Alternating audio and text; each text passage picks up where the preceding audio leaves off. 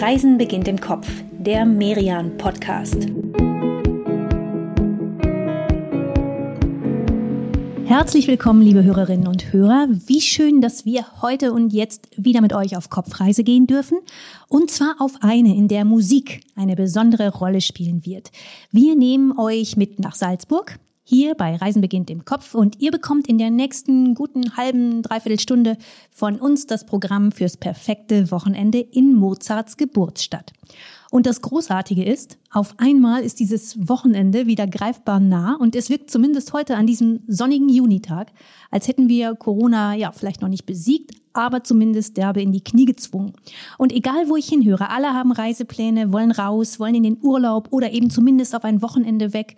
Inka, das merkst du auch, oder? Ja, total. Das ist echt so ein exponentielles Wachstum der Reiselust gerade mal. Wir hören ja auch draußen ein bisschen die Vögel zwitschern vielleicht im Hintergrund und Oh, ich kann das echt sowas, sowas von nachvollziehen, dieses Gefühl, endlich mal wieder rauszuwollen aus dem Alltag und was anderes zu sehen. Und ich weiß nicht, guck mal, Katrin, wir haben vor einem guten Jahr im April diesen Podcast gestartet. Damals noch im Kinderzimmer von meinem Sohn, ne? Du, ja, genau. Und ich saß weit entfernt am anderen Ende der Stadt in unserer Rumpelkammer. Und ja, damals war alles gerade zugegangen, ne? Und jetzt macht alles langsam wieder auf. Wie schön. Und darum nehmen wir euch, liebe Hörerinnen und Hörer, da draußen heute mit nach Salzburg. Und wir wissen alle, wir könnten in echt morgen losfahren.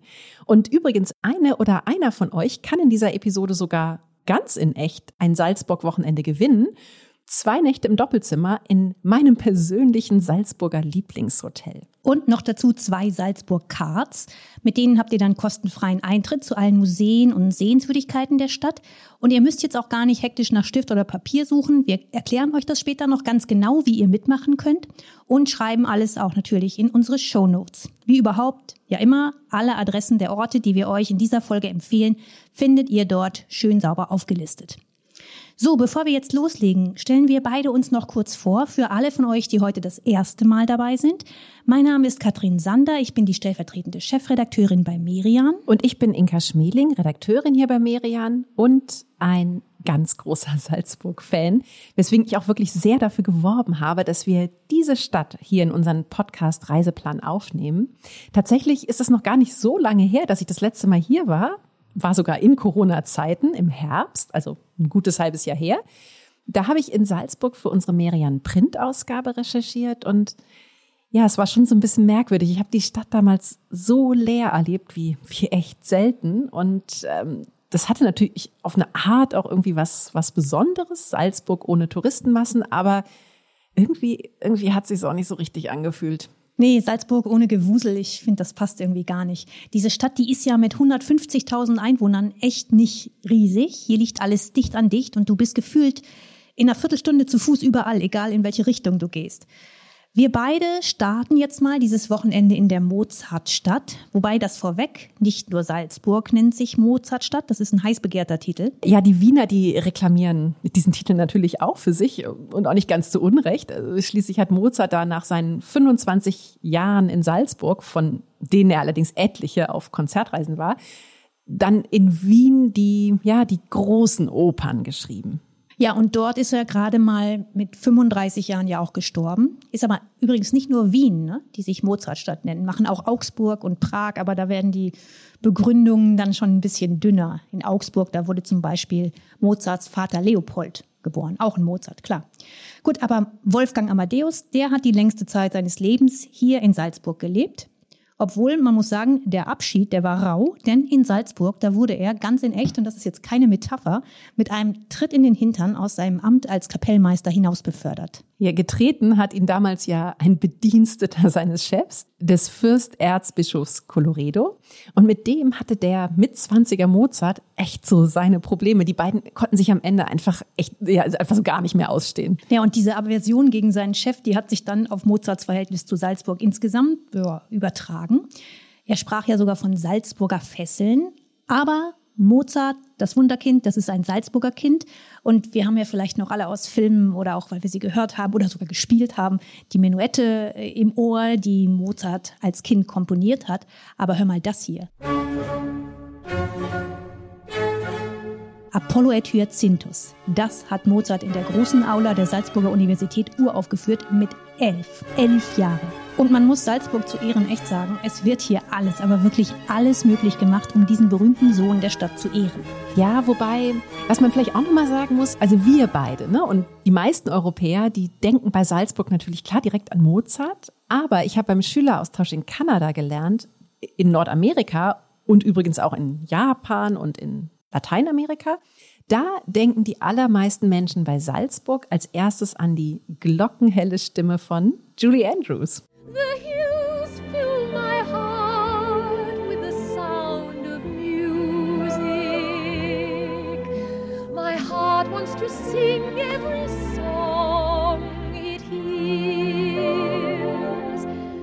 My heart Sound of Music, 60er Jahre Hollywood. Das ist einer der meistgesehenen Musikfilme überhaupt. Ein echtes Phänomen. Heute gibt es hier in der Stadt sogar verschiedene Führungen zu den Originaldrehorten damals. Aber Inka Salzburg hat sogar noch einen dritten Musiktrumpf. Den zücken wir jetzt auch noch. Und zwar ist es das berühmteste Weihnachtslied der Welt. Das stammt zwar nicht direkt aus Salzburg, aber aus dem Salzburger Land. Stille Nacht, heilige. Ach, erstmals gespielt im Jahr 1818 in der St. Nikolaikirche in Oberndorf. Natürlich ist ja klar, an Heiligabend. Ja, wir haben es gesagt, ne? es geht viel um Musik heute in dieser Stadt. Es gibt viel zu hören und das ist für einen Podcast ja immer gut. Aber es gibt auch viel zu sehen. Und weil wir euch ja hier leider keine Fotos zeigen können, machen wir das einfach umso lieber auf unserem Instagram-Kanal, Reisen beginnt im Kopf. Schaut da gerne mal vorbei, abonniert uns, liked uns natürlich, das wäre uns äh, eine Freude. Vor allem aber Schreibt uns in die Kommentare eure Fragen oder auch eure Tipps. Vielleicht kennt ihr Salzburg ja schon richtig gut und habt noch Ideen, die ihr weitergeben möchtet. Ja, und auch auf unserem Instagram-Kanal, da werden wir dann nochmal ganz genau beschreiben, was ihr für dieses Gewinnspiel tun müsst, was wir vorhin schon angekündigt haben. Aber auch wenn wir unsere Fotos leider nur dort zeigen können, auf Instagram, wir versuchen jetzt euch Salzburg ja, zumindest mal ein bisschen zu beschreiben. Katrin, vielleicht erstmal noch mit so ein bisschen Entfernung hier von der anderen Seite der Salzach aus, auf der ja auch der Bahnhof liegt.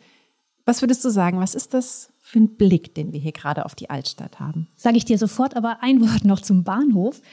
Denn Bahnhof Salzburg ist total nah. Von München sind das mit der Bahn nur anderthalb Stunden. Und das, was ich interessant finde, ist, dass die Stadt noch zum deutschen Streckennetz zählt. Salzburg ist für die Deutsche Bahn sozusagen ein, ein Endbahnhof in ihrem Netz. Das heißt, du fährst mit deiner Bahncard hier locker bis nach Salzburg durch und brauchst keine Auslandstarife oder sowas. Und jetzt zum Blick von hier aus, vom Bahnhof. Ich würde sagen, das ist ein Blick wie aus einem Gemälde. Direkt vor uns unten der Fluss, also die Salzach, die aus den Kitzbühler Alpen in den Innen fließt und dann auf der anderen Seite die Altstadt Einige Häuser, die stammen noch aus dem Mittelalter, viele kommen aus der Barockzeit, ein bisschen Gründerzeit ist dabei. Ja, das ist echt so ein richtiges gewachsenes Ensemble hier, ne? Vor allem tatsächlich barock. Und das ganze Stadtzentrum ist UNESCO-Weltkulturerbe. Und ja, darüber auf einem kleinen Berg thront dann so richtig die Festung Hohensalzburg. Die ist ja, vielleicht kann man das so beschreiben für Salzburg so ein bisschen das, was, was für Paris der Eiffelturm ist. Ja, wenn man die weiße Festungsanlage sieht, und das tut man echt aus sehr vielen Ecken der Stadt, dann weiß man hundertprozentig, ich bin in Salzburg. Da kommen wir beide, wir schlendern jetzt zur Einstimmung. Mal als erstes so ein bisschen hier durch, durch diese schöne Altstadt. Und Du hast es ja gerade schon gesagt, sehr viel hier ist in der Barockzeit entstanden, also im 17. und 18. Jahrhundert. Ja, also auch Mozarts Epoche, ne, 18. Jahrhundert. Damals war die Stadt sehr reich, unter anderem reich geworden durch den Handel mit Salz. Liegt ja schon im Namen Salzburg. Und mit diesem Geld, da wurden die wichtigsten Architekten der Zeit hierher beordert. Und diese Getreidegasse hier, die ist Salzburgs berühmteste Gasse und so klingt es hier. Also so ein gemütliches, fröhliches Treiben. Wir hören auch keine Autos. Die Getreidegasse ist natürlich Fußgängerzone und ja, heute die wichtigste Einkaufsstraße der Stadt, noch immer. Es gibt viele alteingesessene Läden hier. Ja, zum Teil natürlich auch diesen, diesen üblichen Souvenir-Kitsch. Und es gibt noch was, was sehr besonders ist für Salzburg. Und das sind die Durchhäuser. Letztlich sind diese Durchhäuser historische Passagen, die durch die Wohnhäuser in die Parallelstraßen führen. Ja, das ist echt so ein richtiges, richtiges Labyrinth. Die Salzburger, die kennen natürlich alle Abkürzungen hier kreuz und quer durch die Gassen. Und wenn man sich mal, mal etwas orientiert hat, dann ist es auch gar nicht so kompliziert. Die Durchhäuser mit den geraden Zahlen, die führen zum Griesviertel an die Salzach und die mit den ungeraden Zahlen, die führen zum Universitätsplatz. Und es lohnt sich nicht nur hier durchzulaufen, um ein bisschen Zeit zu sparen und eine Abkürzung zu nehmen, sondern weil man äh, in diesen Passagen auch so ganz versteckte Ecken der Altstadt findet. Das sind nämlich jetzt hier gar keine düsteren Schleichwege, sondern einige dieser Durchhäuser, die hat man, ja, die hat man richtig gehend opulent ausstaffiert mit Arkaden, Reliefs, mit so kleinen Kapitellen. Ja, das sind echt sehr schöne und im Sommer auch schön schattige Oasen, die, ja, wo man vielleicht mal so ein bisschen zur Ruhe kommen kann, ne, wenn es einem in der Getreidegasse dann doch mal zu voll wird. Wir beide, wir laufen jetzt mal ein bisschen kreuz und quer hier durch die Stadt und irgendwann stehen wir plötzlich auf dem alten Markt und da kehren wir ein ins Kaffeehaus Tomaselli. Sehr gute Idee, denn spätestens hier sind wir jetzt so richtig mittendrin in Salzburg, in diesem Café, das das älteste in ganz Österreich ist. Erich Kästner, der hat mal gesagt, das Tomaselli, das dürfte fast so alt sein wie das Kaffeetrinken in Europa. Und das hat er nicht nur so dahingesagt, denn die Anfänge dieses Cafés, die gehen auf das Jahr 1700 zurück. Und keine 20 Jahre zuvor, da hatten die Türken damals ihre Belagerung von Wien abbrechen müssen und sie hatten dort 500 Säcke Kaffee zurückgelassen. Und dieser Kaffee, der da in Wien vergessen wurde oder nicht mitgenommen wurde, das ist ja der Beginn der europäischen Kaffeekultur. Ja, und die ist ja echt heute noch in aller Welt berühmt. Und hier im Tomaselli, da hat man sie quasi in Reinkultur. Man sieht Kristallleuchter, Stuckdecke. Der Kaffee, der kommt hier auf einem Silbertablett. Und natürlich gibt es, wie sich das für ein österreichisches Kaffeehaus gehört, auch einen Ständer mit allen wichtigen Tageszeitungen. Hm, ich ich bestelle mir hier jetzt mal einen großen Braun. Das ist ein doppelter Espresso mit Schlagsahne. Was gibt's denn bei dir, Katrin? Ich kann mich gar nicht so richtig entscheiden. Die Karte, die ist ja auch schon sowas ja, wie eine Lektion in, in österreichischer Kaffeekunde. Weißt du aus dem Kopf, was ein Einspänner ist, Inka? Puh, nee, da muss ich ehrlicherweise passen. Aber ich schätze mal irgendwas Kleines, irgendein kleiner Mocker oder so? Ja, bist du schon ganz gut, ganz nah dran. Der Einspänner, das ist ein kleiner Mocker mit viel Schlagsahne und Puderzucker noch dazu. Und der heißt so, weil die Kutscher ihn früher auf dem Kutschbock getrunken haben und ihr Kaffee, der blieb dann unter dieser Sahnehaube schön lange warm. Und zum Umrühren hatten die Kutscher natürlich auch keine Hand frei, weil sie ja kutschiert haben. Deswegen rührt man den Einspänner auch heute nicht um, sondern trinkt den Kaffee quasi unter der Sahne hindurch. So, den nehme ich. Ja, Sahne gibt's ja hier viel auf dem Kaffee. Und sagen wir mal, das reicht uns vielleicht noch nicht und bestellen uns dazu auch noch eine Portion Salzburger Nockerln. Äh, eine reicht aber auch echt für uns zwei. Das ist nämlich, ja, das ist so ein süßes, warmes Soufflé. Aber kalorienmäßig hat es das echt in sich. Aber vielleicht hat es aber genau deswegen auch seine Fans. Zum Beispiel Peter Alexander. Salzburger Nockerl, süß wie die Liebe und zart wie ein Kuss. Ja, auch sehr viel Zucker in der Stimme. Gut, die Salzburger Nockerln, die muss man natürlich probieren und original sind sie nur, wenn sie genau drei Türmchen haben. Also diese, diese Soufflé-Masse, die muss dreimal so pyramidenförmig nach oben gehen. Denn diese drei Türmchen, die stehen für die drei verschneiten Hausberge von Salzburg. Den Mönchsberg, den Kapuzinerberg und den Geisberg. Aber damit ihr jetzt nicht denkt, Salzburg kann nur Klassik. Hier gibt es in der Stadt auch, ja, auch nochmal so ganz neue Cafés. Zum Beispiel das 220 Grad. Das ist in der Kaigasse und auch noch an drei weiteren Standorten in Salzburg. Und ja, da erwartet euch rauer Industrieschick. Also so unverputzte Betonwände. Alles ist sehr clean. In der Mitte des Raumes steht eine Mega-Kaffeemaschine und wie so ein Kreis drumherum ist ein langer Marmortresen. Ja, und ein zweites sehr cooles Café ist das Afro-Café, auch hier in der Getreidegasse gleich wieder. Hell, freundlich, hip. Nur damit ihr seht, wir sagen das, ne, Salzburgs Kaffeekultur, die ist zeitlos gut. Ne? Das ist nicht alles nur äh, plüschig und in die Vergangenheit gerichtet. Aber jetzt, Inka, zurück in die Vergangenheit, zurück zu Mozart, der hier so ein bisschen unser ständiger Begleiter sein wird. Lass uns jetzt doch mal an den Ort gehen, wo alles begann Mozarts Geburtshaus in der Getreidegasse Nummer 9. Hast du Lust? Auf jeden Fall gehen wir dahin. Das ist ja echt ein totales Muss hier in der Stadt. Denn in diesem Haus, da wurde das Genie geboren.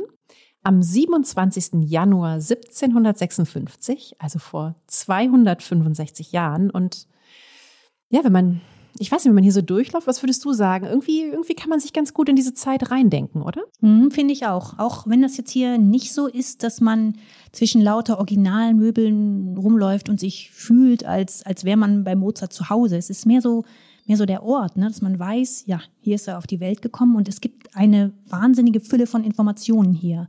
Ganz viele Modelle von Bühnenbildern und ganz großartig, einige seiner Instrumente sind hier ausgestellt. Sein Hammerklavier, seine Kindergeige. Ja, oder auch hier seine Konzertvioline. Ne? Die, die hatte er seiner Schwester Nannal geschenkt, als er aus Salzburg fortging.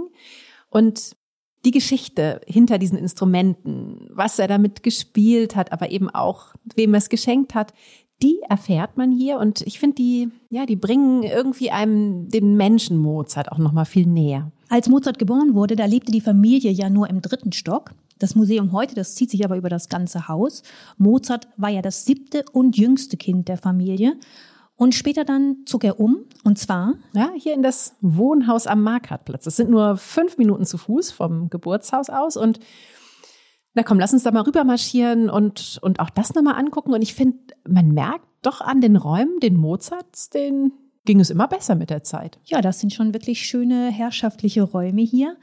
Und überhaupt der ganze Rundgang, der lohnt sich wirklich. Auch hier, das ist, das ist nicht wie eine Schlossbesichtigung mit lauter originalen Möbelstücken, aber diese ganzen Exponate, die bieten viel Raum für die Fantasie, viel Inspiration. Und ein echt hübsches Schmankerl am Schluss ist der letzte Raum, am Ende des Rundgangs. Da findet man an einer Wand so, ähm, ja, so Fun Facts über Mozart, die einem diesen Menschen auch noch mal ein bisschen näher bringen. Zum Beispiel, dass er sehr modisch war, ne? das, das weiß man ja, aber ganz konkret, er hatte in seinem Nachlass 18 Hosen. Das war schon nicht wenig im 18. Jahrhundert. Ich würde sagen, das ist heute auch nicht wenig, oder? Ich glaube, auf auf 18 Hosen komme ich, glaube ich, nicht in meinem Schrank. Hast du recht, habe ich noch nie gezählt, aber ja, ja wirklich viel. Und auch auf die Beziehung zu seiner Schwester, auf die bekommt man hier nochmal noch mal so einen ganz anderen Blick. Zum Beispiel hat er ihr in einem Brief geschrieben, 100 Knutscher in ihr Pferdegesicht.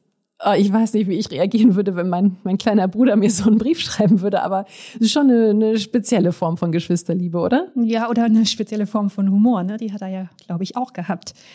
Hier im Keller des Wohnhauses, da steht übrigens das ganz große Heiligtum der Stiftung Mozarteum. Und diese Stiftung, die ist sowas wie, wie der Salzburger Knotenpunkt, an dem alle Mozart-Aktivitäten zusammenlaufen. Die ähm, betreut auch die beiden Museen, also das Wohnhaus und das Geburtshaus. Und der große Schatz, das ist ein Tresor. Und in diesem Tresor, da lagern mehr als die Hälfte aller bekannten Schriftstücke der Familie Mozart. Da sind 200 Briefe von Wolfgang Amadeus drunter und auch 300 von seinem Vater Leopold. Zu diesem Tresor, da kann man jetzt nicht einfach so hin, aber es gibt Spezialführungen, vielleicht noch nicht jetzt, aber sicher ganz bald wieder. Und es lohnt sich, sich in diese Briefe zu vertiefen oder sich davon zu erzählen lassen. Das hat uns jemand erzählt, der das getan hat und der sich mit Mozart auskennt, wie wahrscheinlich kaum jemand sonst. Rolando Villazon. Der Mexikaner, der ist einer der bekanntesten Tenöre überhaupt und seit 2017 ist er künstlerischer Leiter der Mozartwoche. Die findet hier in Salzburg jedes Jahr im Januar statt. Herr Villason, Sie haben sich ja sehr in Mozarts Musik und in sein Leben vertieft und haben seine Briefe gelesen. Was haben Sie denn darin für einen Menschen kennengelernt? Es war jemand, die, die hat gekämpft. Es war jemand, wenn man liest die Briefe, wo er traurig ist, wo er, ja, das ist jemand, die manchmal kam in Depression, die manchmal war voll Dunkelheit. Und, und das ist auch, wo die Genie kommt. Da äh, wo die romantische Image von ihm nicht richtig gut ist, dass er kam immer raus und er kam raus. Und da, wo er dunkel war, schreibte er auch herrliche Musik. Was würden Sie denn sagen, Herr Willatzon? War Mozart jetzt insgesamt eher, eher ein getriebener oder doch eher ein glücklicher Mensch? Ähm, insgesamt als glücklicher Mensch. Aber ich glaube, Mozart war jemand, der hat das Leben genommen, wie es kam. Traurigkeit war nicht etwas tragisch für ihn, war er einfach ein Moment im Leben. Aber im, im Werken alles, am Ende kam Licht. In jeder Werk, auch die, die, die, die dunkelste, wie er schafft das plötzlich, diese...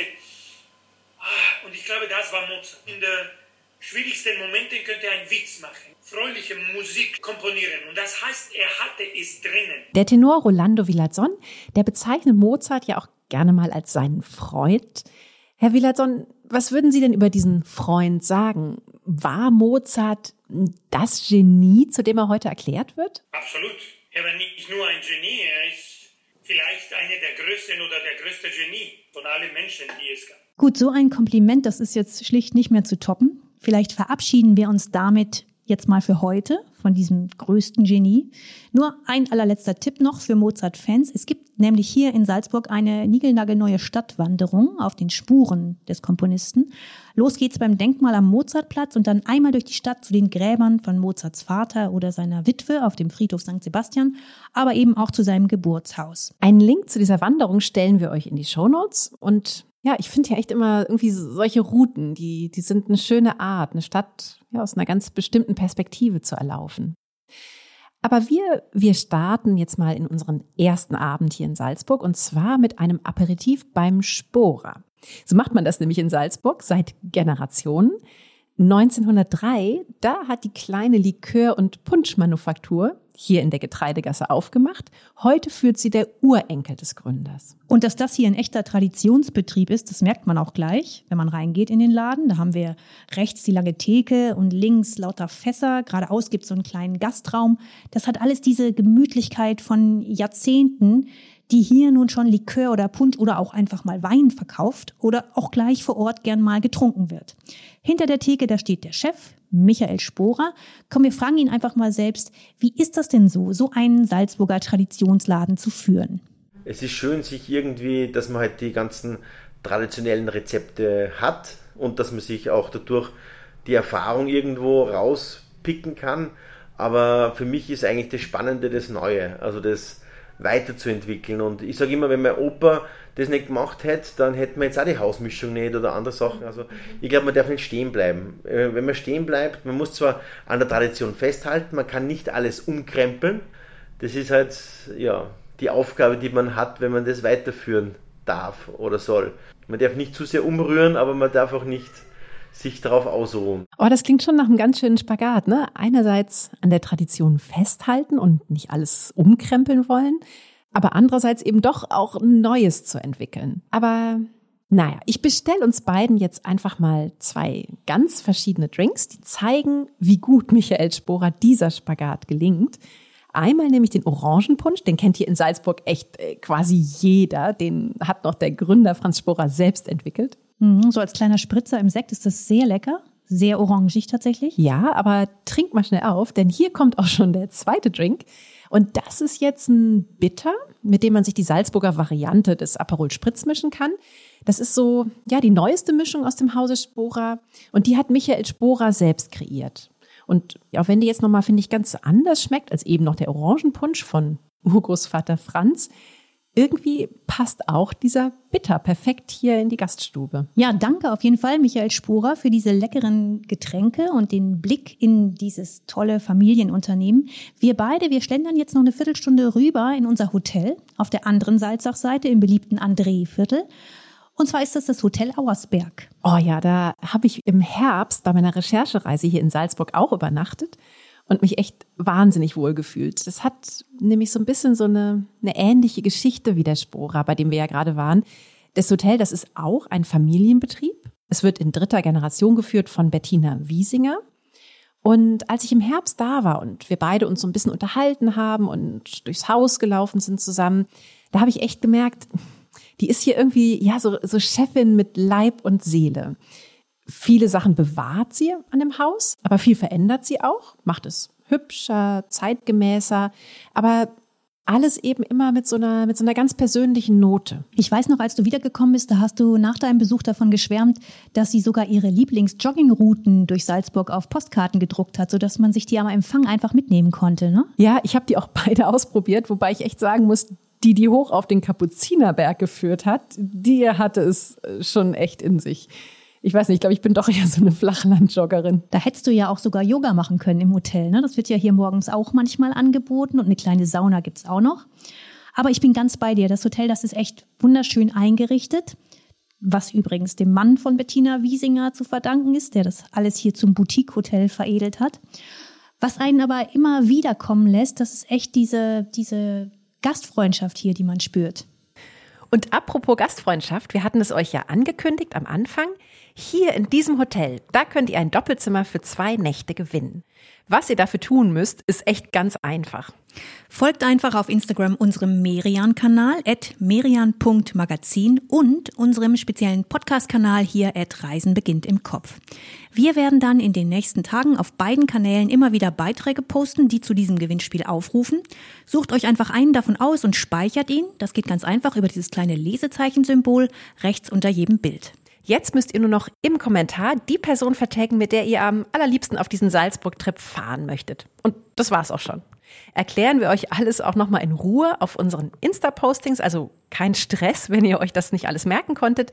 Einfach merian.magazin und Reisen beginnt im Kopf abonnieren dann seid ihr eh immer auf dem Laufenden, was bei uns gerade so läuft oder, oder auch in Planung ist. Ja, wir freuen uns auf eure Bilder. Einsendeschluss für diese Fotos ist der 30. Juni 2021 und alle Teilnahmebedingungen, die schreiben wir euch in die Show Notes dieser Episode. Die Gewinnerin, der Gewinner, die bekommen zwei Nächte im Hotel Auersberg geschenkt und obendrein noch zwei Salzburg Cards. Damit habt ihr gratis Eintritt in alle Salzburger Sehenswürdigkeiten und Museen und könnt auch noch mit den öffentlichen Verkehrsmitteln fahren. Diese Karten, die sponsert uns übrigens die Tourismus Salzburg GmbH. Die Salzburg Cards, die würden wir euch übrigens eh sehr ans Herz legen. Die gibt's für ein, zwei oder auch drei Tage. Die kosten nicht die Welt und man hat das Geld auch echt ziemlich schnell wieder drin. Und ja, ich finde irgendwie, das macht das Reisen hier in der Stadt oder das Unterwegssein einfach echt super entspannt. Man muss nicht groß drüber nachdenken, ob man jetzt nochmal kurz in das Museum geht oder sich einmal die Sehenswürdigkeit hier anschaut und ja, damit verabschieden wir beide uns aus diesem ersten Salzburg-Tag. Nach einer kurzen Werbepause geht's gleich weiter mit Kultur, Shopping und noch mehr Musik. Diese Pause nutzen wir, um euch mit unserem Werbepartner Hurtigruten für ein paar Sekunden mit nach Alaska zu nehmen. Der nördlichste Bundesstaat der USA ist nämlich Thema im aktuellen Podcast 12,5 Knoten auf Expedition mit Hurtigruten. In dieser Folge ist Natur- und Tierfotograf Robert Haasmann zu Gast und er sagt, Alaska ist seine absolute Lieblingsgegend. Hier findet er landschaftliche Weite und eine sehr reiche Tierwelt. Vor allem die Bären, die haben es ihm angetan und denen kommt er hier ganz besonders nah, wenn sie an den Flüssen stehen und auf die großen Lachsschwärme warten. Ein weiterer Gast dieser Podcast-Episode ist Steffen Biersack, Geologe und Mitglied im Hurtigruten-Expeditionsteam. Der beschreibt, was genau seine Gäste hier oben im Norden zu sehen bekommen und was den Reiz einer Schiffsreise durch diese wilde, einsame Gegend ausmacht. Der Podcast 12,5 Knoten auf Expedition mit Hurtigruten ist auf allen gängigen Podcast-Plattformen zu hören und auf hurtigruten.de slash podcast. Auf der Website von Hurtigruten, da findet ihr außerdem ein digitales Magazin mit vielen spannenden Geschichten und tollen Bildern zu den verschiedenen Destinationen von Hurtigruten. So, Samstagmorgen, liebe Inka. Und nachdem wir beide uns gestern sehr viel mit Salzburgs musikalischer Seite beschäftigt haben, schlage ich für heute mal ein bisschen anderes Kulturprogramm vor, und zwar Kunst.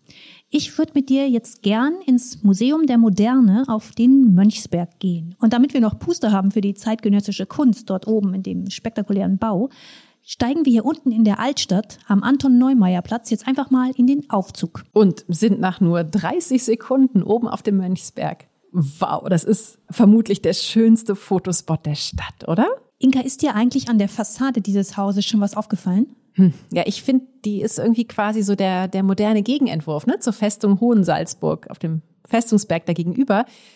Auch weiß, auch prominent, aber eher so ein, so ein flacher Riegel. Und wenn man hier genauer hinschaut, dann sieht man diese senkrechten, also diese vertikalen Fugen zwischen den weißen Platten an der Fassade, die sind unterschiedlich breit. Und der Witz daran ist, dass die Rhythmik dieser Spalten, also das Verhältnis der, der Platten zueinander, das orientiert sich an den Arien aus Mozarts Oper Don Giovanni.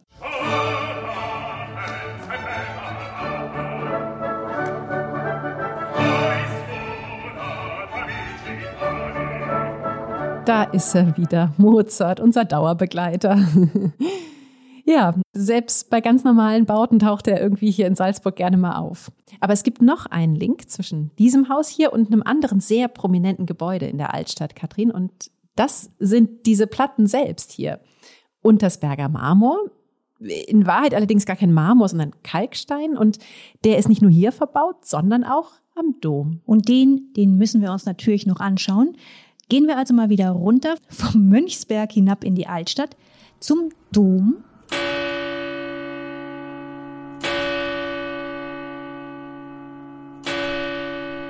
Und gleichzeitig beamen wir uns nochmal in der Zeit mehrere Jahrhunderte zurück, und zwar in die Nacht des 11. Dezember 1598.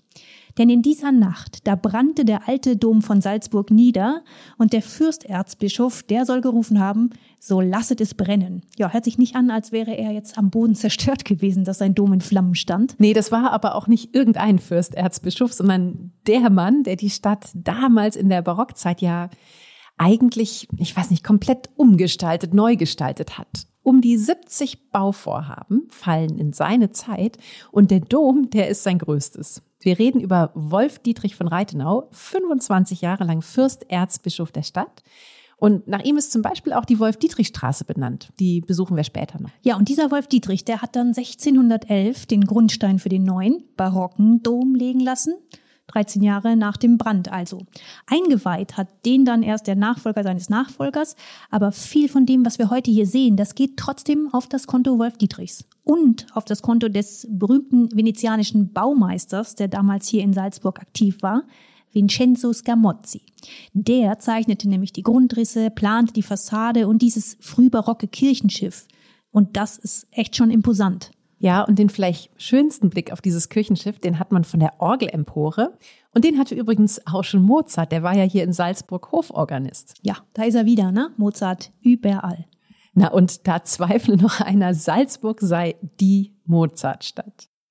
Aber, liebe Katrin, wo wir beide so kulturambitioniert hier in diesen Tag gestartet sind, vielleicht könnten wir jetzt ja, vielleicht doch noch mal eine Runde shoppen gehen. Ich finde nämlich, dabei lernt man Salzburg doch noch mal sehr gut kennen. Was, was hier nämlich echt beeindruckend ist, es gibt natürlich diese ganzen üblichen Ketten, ne, die man aus allen Städten der Welt kennt. Und natürlich gibt es auch den ein oder anderen Souvenir-Kitschladen. Aber gerade die Altstadt, die ist schon auch heute noch Heimat für, für viele Familienbetriebe, die sich hier schon echt sehr, sehr lange Zeit gehalten haben. Ja, wie der Spura ja auch, ne, wo wir gestern Abend so nett saßen und unseren Aperitif getrunken haben. Ja klar, bei dieser Art von Shopping, da bin ich sofort dabei, Inka, und ich habe auch schon eine Idee, wo wir zuerst hingehen, nämlich an einen Ort, an dem wir beide reichlich Mitbringsel für unsere Lieben zu Hause und für unsere Kollegen auch in Hamburg kaufen können, ins Stammhaus der Konditorei Fürst. Denn hier in der Brotgasse 13, da werden die Original Mozartkugeln hergestellt. Von Hand, wie das schon der Erfinder dieser Kugel gemacht hat, Paul Fürst. Ja, der kam ja 1890 auf die Idee, so Kugeln aus Marzipan und Nougat zu formen und die dann mit Schokolade zu umhüllen. Und nach genau diesem Rezept stellt sein Ur-Urenkel Martin Fürst noch heute diesen absoluten Erfolgsschlager her. Und zwar etwa 60.000 in der Woche. Das Tolle ist, die kriegst du eben nur hier in der Brotgasse, ne? Vielleicht noch an ein paar anderen Stellen in Salzburg, aber zum Beispiel am Flughafen, da kriegst du sie schon nicht mehr, diese Original-Mozart-Kugel. Wobei, wir wollen es jetzt auch nicht, äh, nicht übermäßig dramatisieren. Es gibt natürlich in Salzburg noch ein paar andere Konditoreien, die auch eigene und sehr gute Versionen ihrer eigenen Mozartkugel herstellen. Wer ein paar Tage hier ist, der kann sich also richtig durchprobieren, machen wir ja auch. Auf jeden Fall. Lassen wir uns nicht entgehen. Nach den Salzburger Nockerln jetzt noch Mozartkugeln. Es bleibt süß in dieser Stadt. Und nach dieser süßen Pause gehen wir gleich um die Ecke von den Fürsts, dann noch in, ja, in noch so einen echten Traditionsladen rein. Das ist das Trachtengeschäft Jan Markel.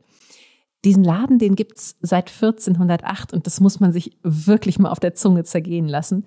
Amerika war noch nicht von Kolumbus entdeckt, der Buchdruck noch nicht erfunden, als dieser Laden hier aufgemacht hat. Und wenn hier im Geschäft das Telefon klingelt,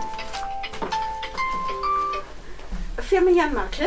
Dann ist auf der anderen Seite auch gerne mal ein Kunde aus Übersee dran oder aus England oder aus Frankreich, denn die Kunden hier in diesem Familienbetrieb am Residenzplatz, die kommen aus aller Welt und darunter ist und war immer schon viel Prominenz. Herbert Karajan, Louis Vuitton. Ja, und auch der österreichische Kaiser Franz Josef, der zählte seinerzeit hier zu den Kunden. Ihm ist es auch zu verdanken, dass die Firma heute ihre ganz eigene und wirklich unverwechselbare Farbe hat. Das erzählt uns Gabriele Jenner, die heutige Chefin, und es ist echt eine lustige Anekdote. Der Kaiser hat immer von seinem Diener die Hose eintragen lassen und er wollte einfach, dass sie jetzt nicht so neu ausschaut. Moment mal, das muss ich jetzt noch mal kurz verstehen. Der Kaiser Franz Josef, der hat sich dann seine Lederhose von einem Diener eintragen lassen. Ja, aber so richtig toll scheint er das selbst ja auch nicht gefunden zu haben, oder Frau Jenner? Weil irgendwann kam er dann ja zu ihrer Familie in die Gerberei und hat gesagt, also bitte könnt ihr einmal eine Farbe kreieren, dass ich die Hose gleich am ersten Tag schon selber anziehen kann. Und da haben wir eben dieses Altschwarz für ihn kreiert. Und das ist eine Mischung aus Braun- und Schwarzholzextrakt. Die Hosen, die wurden dann zu den Lieblingshosen des Kaisers und der Trachtenladen Jan Markel hat seitdem eine ureigene Farbe, das Altschwarz. Ja, danke, Frau Jenner, für diese hübsche Geschichte und wie schön zu hören, dass Ihr Enkelsohn Dominik schon in den Startlöchern steht, um den Laden zu übernehmen. Das heißt, es wird also weiterhin alles hier in der Familie bleiben. Ja, wir haben ja noch echt einige mehr ne, von solchen Familienbetrieben hier in der Altstadt gefunden. Aber ich weiß nicht, wenn wir die jetzt alle noch mit euch besuchen, dann, dann verschnacken wir uns da vermutlich total mit den immer sehr, sehr sympathischen Inhabern.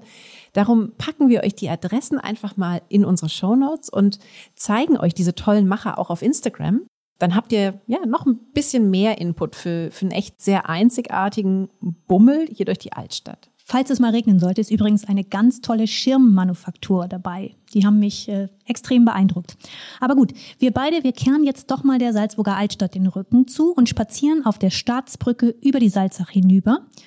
Und auf den ersten Blick sieht es hier in der Linzer Gasse ja gar nicht so viel anders aus als drüben. Aber wenn wir uns dann jetzt so ein bisschen durch die vielen Seiten und Nebengassen schlagen, dann merken wir, ja doch, das ist nochmal ein ganz anderes Salzburg hier, oder Inka? Ja, das André-Viertel, das erwartet uns hier, ganz genau. Wir haben das gestern Abend ja schon im Dunkeln auf dem Weg zu unserem Hotel gesehen.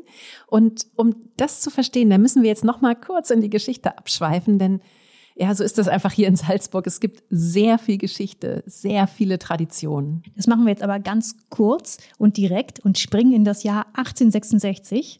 Damals wurde nämlich auf dieser Seite der Salzach die alte Befestigungsanlage der Stadt geschliffen. Und auf einmal hatte man viel Platz und auf diesem frisch gewonnenen Platz errichtete man ein neues Viertel, nämlich eben dieses André-Viertel. Aus der Zeit davor, da stammt hier nur die Linzer Gasse und das Schloss Mirabell mit seinem Garten. Beides gehört daher heute auch offiziell nicht zum André-Viertel, sondern zur Altstadt. Ja, geografisch ist es immer ein bisschen, ein bisschen schwer zu verstehen, aber von der Stadtgeschichte her, da macht es tatsächlich Sinn. Denn dieses André-Viertel, das ist nicht nur architektonisch anders als die barocke Altstadt, sondern es hat irgendwie auch so ein, so ein bisschen anderen Geist. Vielleicht liegt es daran, weil dieses neue Viertel von Anfang an auch immer vor allem Neuankömmlinge angezogen hat. Also Menschen, die hier ja nochmal so was Frisches wagen wollten. Von vorne anfangen. Von vorne anfangen, ja, ihr, ihr eigenes Geschäft gründen, ihre Idee verwirklichen. Und dieser Geist, der ist so ein bisschen geblieben. Denn im 20. Jahrhundert kamen auch vor allem Studenten, Künstler, Kreative. Ja, Gründerzeit, ne? ein echtes Gründerzeitviertel. Und das ist tatsächlich auch heute noch. Es gibt hier total viele kleine Startups, neue Läden, es wird ganz viel ausprobiert. Und das macht den Charme dieser Ecke auch tatsächlich aus. Das ist wie so ein schöner Gegenentwurf zu der barocken, aber ja doch auch sehr etablierten, traditionellen Altstadt. Ja, beides ergänzt sich irgendwie, finde ich so ganz schön. Das hat so was Yin-Yang-mäßiges. Aber komm, jetzt streifen wir wirklich mal hier durchs Viertel unser erster Stopp, der ist das Café Wernbacher in der Franz-Josef-Straße. Draußen über der Markise, da strahlt uns schon der Name des Cafés so aus so einer etwas retrohaften Leuchtschrift entgegen. Wir beide gehen rein und auch drin ganz viel Retro-Charme. Man hat fast das Gefühl, man wäre plötzlich in den 50er Jahren gelandet, als hier schon Kurt Jürgens und Rumi Schneider ihren verlängerten tranken. Und wie man im Hintergrund hört, auch heute ist das Café Wernbacher noch knallvoll. Das Café Wernbacher ist ja wirklich ein Traditionsunternehmen und war eigentlich lange in der Hand des Herrn Wernbacher. Der Mann, den wir da in diesem ganzen Stimmengewirr hören, das ist Didi Meyer. Er hat das Café Wernbacher 2020 übernommen. Der Pächter davor, der hatte nach dem ersten Corona-Lockdown aufgeben müssen. Auch das ist Salzburger Wirklichkeit. Ja, Didi Meier wiederum, der ist, der ist schon eine echte Gastrogröße hier in Salzburg gewesen, vorher auch. Dem gehören auch The Bakery und das Didi Delicious. Aber Frau Wernbacher, der das Café seit dem Tod ihres Mannes gehört, die hat er mit was ganz anderem bestochen. Naja, das kann ich mir schon ganz gut vorstellen, womit er die bestochen hat. Der hat nämlich ein echt einnehmendes Wesen. Ne? Der Didi Meier, der strahlt ganz viel. Das ist so ein echter Salzburger Sunnyboy. Ja, aber es war nicht nur sein Charme, sondern auch schon auch das Konzept, das er vorgeschlagen hat. Er hat das Café renoviert, aber dabei sehr genau darauf geachtet, diesen, ja, diesen speziellen 50er-Jahre-Charme hier zu erhalten. Also es gibt zwar auch ein paar coole neue Lampen und diesen riesigen Spiegel da hinten an der Wand, aber das Mobiliar, das ist zwar aufgebessert worden, teils auch neu bezogen oder so, aber in weiten Teilen ist es echt noch original. Wobei man sagen muss, die Speisekarte, die hat die Meier ein bisschen aufgepeppt tatsächlich. Da gibt's jetzt auch so Hipster-Fusion-Gerichte wie Avocado, Quinoa-Salat. Aber er sagt. Ein paar Klassiker habe ich gelassen. Welche wären das denn zum Beispiel? Zum Beispiel eine Gulaschsuppe. Und den totalen Österreich-Klassiker, das Wiener Schnitzel, das gibt's bei ihm neuerdings auch. So, nach dieser leckeren Pause verlassen wir beide aber das Café Wernbacher und laufen die Franz-Josef-Straße entlang bis zum Schloss Mirabell. Das müssen wir nämlich unbedingt auch noch sehen. Es ist ja eine der Sehenswürdigkeiten von Salzburg. Und hier treffen wir wieder einen Mann, den wir schon kennen, nämlich den Herrn, der dieses Schloss in Auftrag gegeben hat, Fürsterzbischof Wolf Dietrich. Wir haben ja schon gehört, der war ein echter Baulöwe hier in Salzburg, aber dieses Schloss hier, das hat er für sich selbst gebaut. Ja, beziehungsweise für die Frau an seiner Seite, Salome Alt, Tochter des Salzburger Ratsherrn und angeblich damals die schönste Frau Salzburgs hochgewachsen mit rotbraunen Haaren und grauen Augen. Und angeblich hat sie auch die Salzburger Nockern erfunden. Ne? So schließen sich hier Kreise in der Stadt. Wolf Dietrich, der durfte seine Salome als Kirchenmann, als Fürsterzbischof natürlich nicht heiraten, aber die beiden äh, hat das, glaube ich, nicht allzu sehr gestört. Die haben sehr offen miteinander gelebt und hatten gemeinsam 15 Kinder. Ja, und für diese Großfamilie ließ Wolf Dietrich eben dieses Schloss dann hier bauen. Sehr romantisch ist auch der, der wunderschöne Barockgarten am Schloss, der Mirabellgarten. Und ja, wenn ihr dort spazieren geht und plötzlich irgendwelche Touristen mit ihren Smartphones in der Hand an euch vorbeiziehen und so merkwürdige Bewegungen machen und vielleicht sogar noch dazu singen, dann liegt das an denen hier. When you sing, you begin with do, re, mi. Do, re, mi. Do, re, mi. Da ist sie wieder, die Trapp-Familie in Sound of Music. Wir haben ja schon ganz am Anfang davon gesprochen, dieser Film, 1965 gedreht, der hat heute noch in vielen Ländern Kultstatus. Und es liegt an den Liedern und natürlich an dieser wunderschönen Kulisse hier in Salzburg, aber auch an der Story. Das ist ja irgendwie so die klassische Aschenputtel-Geschichte, ne? Junge Novizin verliebt sich in reichen, verwitweten Baron. Mit sieben Kindern. Genau, und diesen mutterlosen Kindern, denen bringt sie das Singen bei und damit auch ein Stück weit wieder Lebensfreude. Ja, und dann muss die Familie auch noch vor den Nazis fliehen. Also das ist schon perfekter Stoff für große Gefühle für Hollywood und tatsächlich mit einem wahren Kern, denn der Film basiert auf den Erinnerungen von Maria Trapp, die im Film von Julie Andrews gespielt wird. Ja, und zurück in den Mirabellgarten. In Teilen wurde dieser Film eben auch hier gedreht. Deswegen auch diese ganzen Touristen mit ihren Smartphones. Die drehen nämlich Selfie-Videos und schneiden das dann gerne mal zusammen mit den Originalaufnahmen von Maria und den Trapp-Kindern, die hier nämlich zum Teil ihr berühmtes Do-Re-Mi-Lied singen.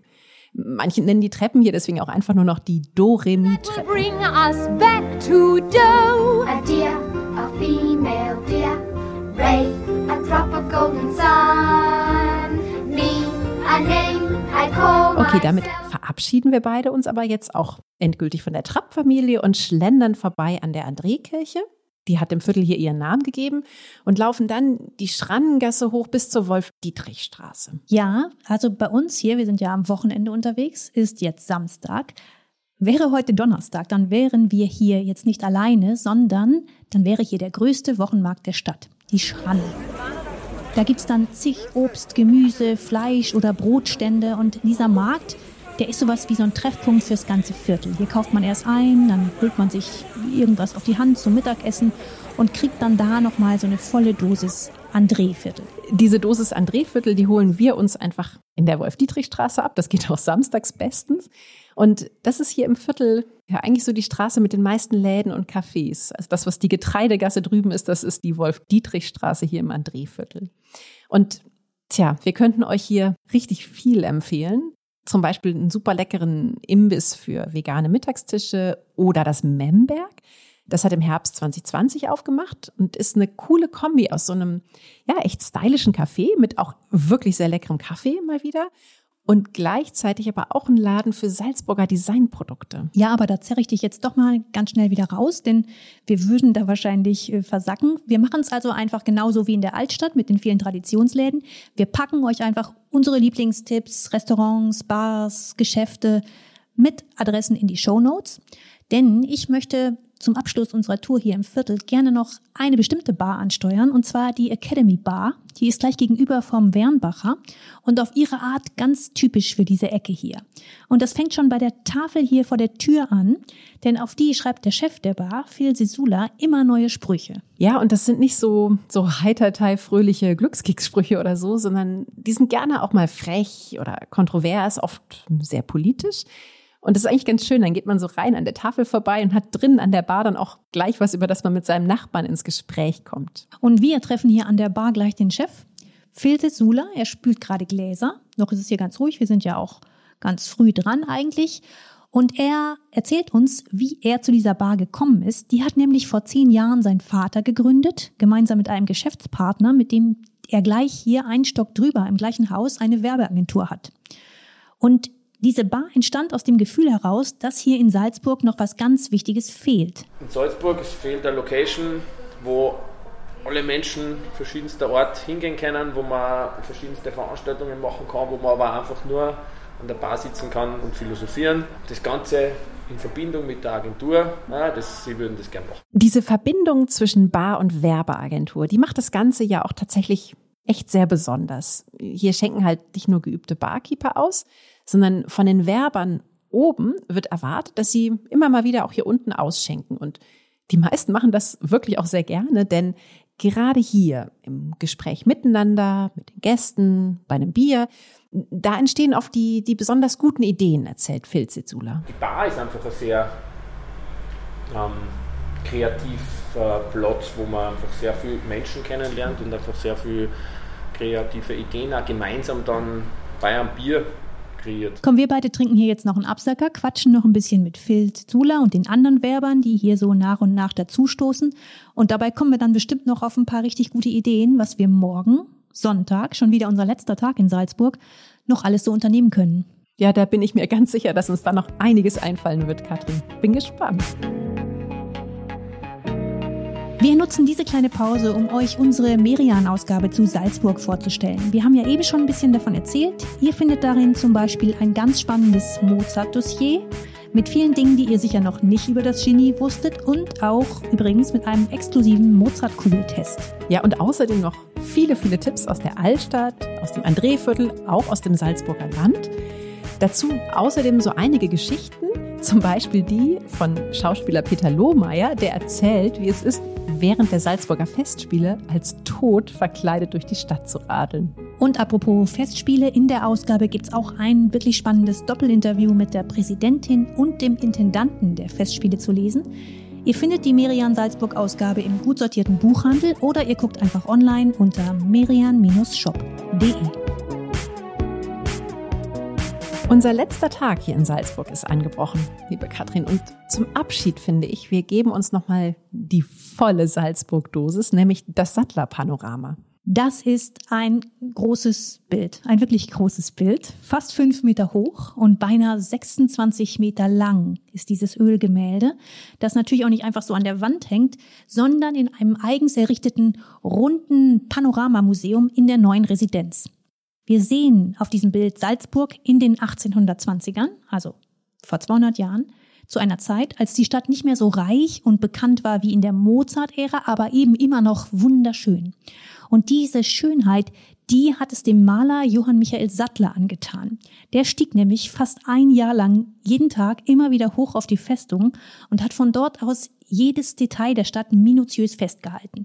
Und all seine Bilder, die hat er dann eben zu einem ganz großen Ganzen zusammengesetzt. Ja, dieses 360-Grad-Panorama, ne, das, das hat Sattlers Zeitgenossen regelrecht umgeworfen. Manchen soll sogar schwindelig davon geworden sein. Vielleicht war das sowas wie eine VR-Brille damals, ne? Sozusagen, ja, das war das Dolby Surround der damaligen Zeit.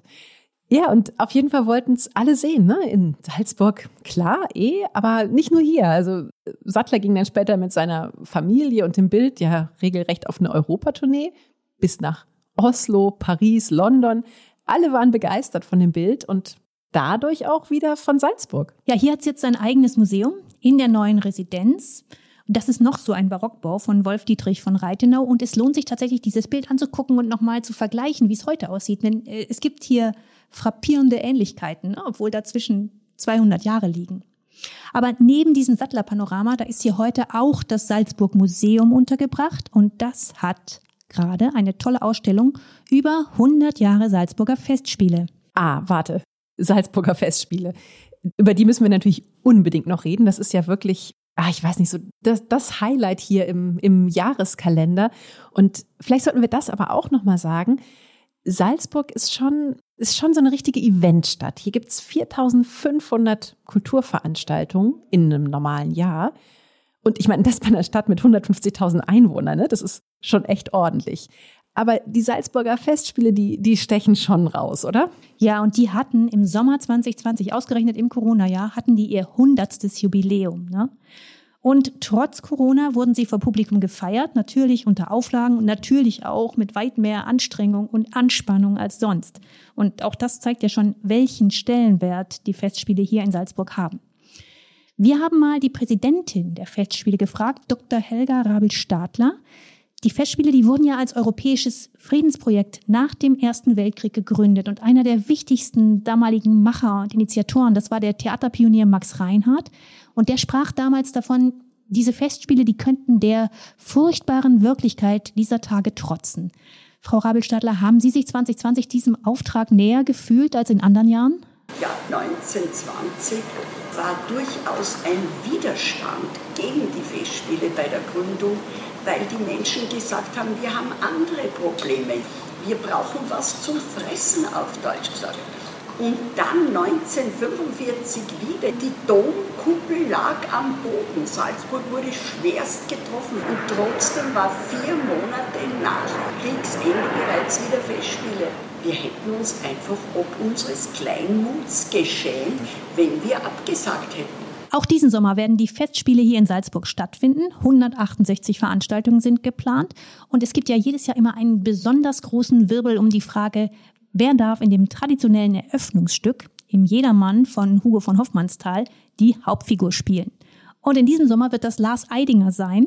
Wir wünschen den Salzburgern also einen großartigen, möglichst entspannten und natürlich sehr inspirierenden Kultursommer. Ja, und wir beide, wir steigen jetzt zum Finale doch nochmal auf einen letzten Berg hier in Salzburg und zwar auf den Festungsberg. Es gibt eine Bahn hoch und auch einen schönen, aber ja klar, steilen Fußweg. Aber wir beide, wir können uns im Kopf ja ohne weiteres einfach hochdenken und stehen dann hier auf dem Gelände der Festung Hohensalzburg. Wir haben sie ja schon aus, ja, aus zig Perspektiven von unten, von gegenüber gesehen. Jetzt schauen wir mal uns diese Festung hier von oben an. Es gibt noch ein paar originale Zimmer hier zu sehen, selbst eine Folterkammer, auch noch einige Museen und vor allem gibt's aber hier oben wieder erstaunlich viel zu hören. Die Turmbläser zum Beispiel, die spielen hier immer im Winter beim Festungsadvent. Das ist so ein, so ein eigener kleiner Weihnachtsmarkt auf der Festung. Wobei ich sagen muss, Salzburg im Winter muss auch echt schön sein, ne? Diese Kulisse, die weißen Berge und dann hier Weihnachtsmarkt auf der Festung. Ja, also gut. Wir sind im Sommer und da können wir auch hören den Salzburger Stier. Das ist eine einzigartige Orgel, ne? über 500 Jahre alt, also noch aus dem Mittelalter. Und spielen kann die nur neun Melodien. Die sind nämlich in so eine Art Holzwalze eingestanzt und der Klang, der ist, ja, sagen wir mal, besonders.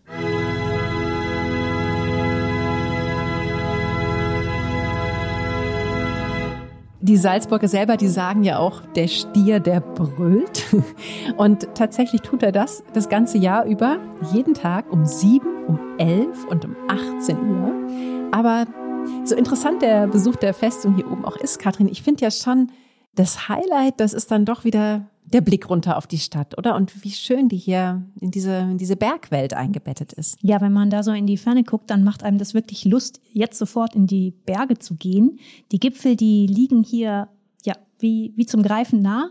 Und ähm, ja, wir könnten jetzt locker noch ein paar Tage dranhängen und aus der Stadt nochmal den einen oder anderen Ausflug starten ins Salzburger Land. Ne? Du, ich wäre sofort dabei.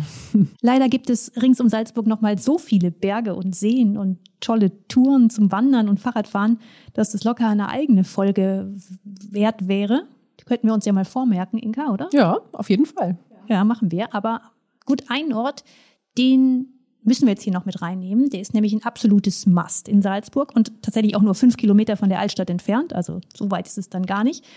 Teile sehen wir sogar vom Festungsberg aus. Und zwar ist es das Schloss Hellbrunn. Stimmt. Das geht echt eigentlich gar nicht, in Salzburg gewesen sein und Schloss Hellbrunn außen vor gelassen zu haben. Gut, dann beamen wir uns da jetzt nochmal hin. Ne? Wobei interessanter als das Schloss selbst sind eigentlich die Gärten, finde ich. Ja, würde ich auch sagen. Und ich meine, klar, das Schloss selber, ne, das ist auch nochmal so ein Barock-Prachtstück, mal wieder von einem Fürsterzbischof erbaut. Aber tatsächlich richtig krass sind die Gärten, die damals halt angelegt wurden und heute eigentlich noch fast genau so erhalten sind. Und besonders diese Wasserspiele in den Gärten, ne, da sieht man, was der Fürsterzbischof mit diesem Schloss hier wollte. Der wollte, der wollte eine gute Show bieten, der wollte seine Gäste unterhalten. Diese Anlage, die ist total aufwendig entworfen, wunderschön und es kann dir schon auch mal passieren, dass du in einer Grotte stehst und plötzlich regnet es von oben. Oder eine von den Marmorfiguren, die, die spuckt dich urplötzlich an. Ja, und diese Marmorfiguren, ne, die stellen übrigens auch so einige römische Götter nach. Ist schon irgendwie lustig, oder? Diese, diese Salzburger Fürsterzbischöfe, die scheinen alle irgendwie die Regeln ihrer Kirche relativ frei ausgelegt zu haben. Aber ja, ein sehr schönes, ein sehr nasses Ende für unser Salzburg-Wochenende. Aber jetzt ist es schon wieder rum, oder Katrin? Ja, verrückt. Schon wieder ist dieses Wochenende irgendwie viel zu schnell vergangen. So eine kleine Stadt und ich habe das Gefühl, bei all den Punkten, die wir uns noch gerne hier angucken würden, wir könnten locker noch eine ganze Woche dranhängen. Oh ja, absolut. Aber das ist eben auch, finde ich, dieser ganz spezielle Charme hier. Wir haben das ja selber gemerkt, ne? es ist echt Musik in der Stadt, ganz im Wortsinn, aber auch im übertragenen Sinn. Ich finde, man ist hier ganz beschwingt unterwegs und es wird nie hektisch. Ja, ihr merkt es, wir wollen eigentlich gar nicht weg, aber wir haben es ja am Anfang schon gesagt, Reisen im Kopf ist ja jetzt noch großartiger, weil es auch in echt wieder möglich ist. Deswegen, wir beide freuen uns schon auf die nächste Reise mit euch und wir wünschen euch viel Glück bei unserem Gewinnspiel, auf das ihr dann auch in echt im tollen Hotel in Salzburg übernachten könnt. Macht gerne mit und wohin geht's nächstes Mal, Inka? Ja, wir hatten doch überlegt, nach dem Städtetrip heute geht es dann in 14 Tagen mal wieder auch richtig in die Natur raus. Wir reisen mit euch nach Thüringen und freuen uns auf ein Wochenende im Grünen. Ja, und natürlich auch in Weimar und auf der Wartburg. Also es wird eine, eine spannende Kombination. Wir hoffen, ihr seid das nächste Mal wieder dabei bei Reisen beginnt im Kopf. Bis dahin wünschen wir euch viel Sonne, viel Spaß, gute Laune, genießt die neue Freiheit, passt auf euch auf und alles Gute.